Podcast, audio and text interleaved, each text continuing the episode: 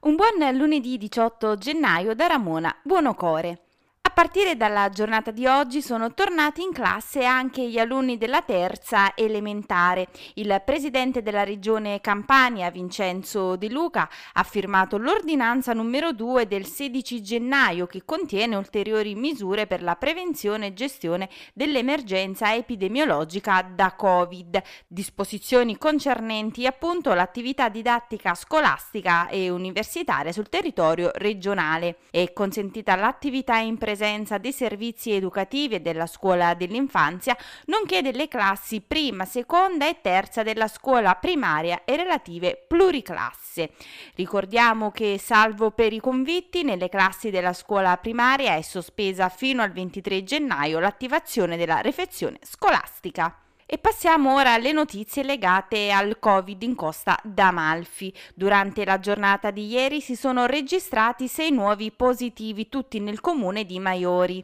Inoltre si contano anche 27 guariti, 19 a Maiori e 8 a Vietri sul mare. In Costa d'Amalfi quindi ad oggi si contano in totale 1400 casi, di cui 242 attualmente positivi, 1126 guariti ed 11 decessi.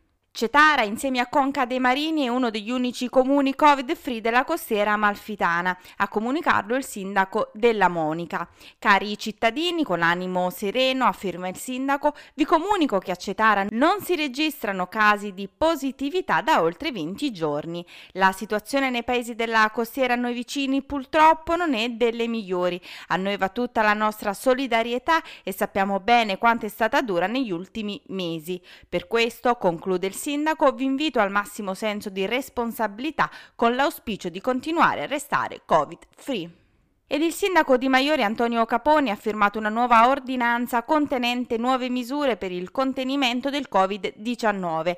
Fino al 24 gennaio restano chiusi i circoli sociali e parco giochi. I locali ed esercizi commerciali dovranno garantire accessi contingentati. La scuola continuerà in didattica a distanza. Ritorna invece il mercato settimanale del venerdì nel rispetto delle norme Covid-19 ed anche il sindaco di Furore Giovanni Milo ha firmato un'ordinanza con la quale proroga la zona rossa fino al 24 gennaio.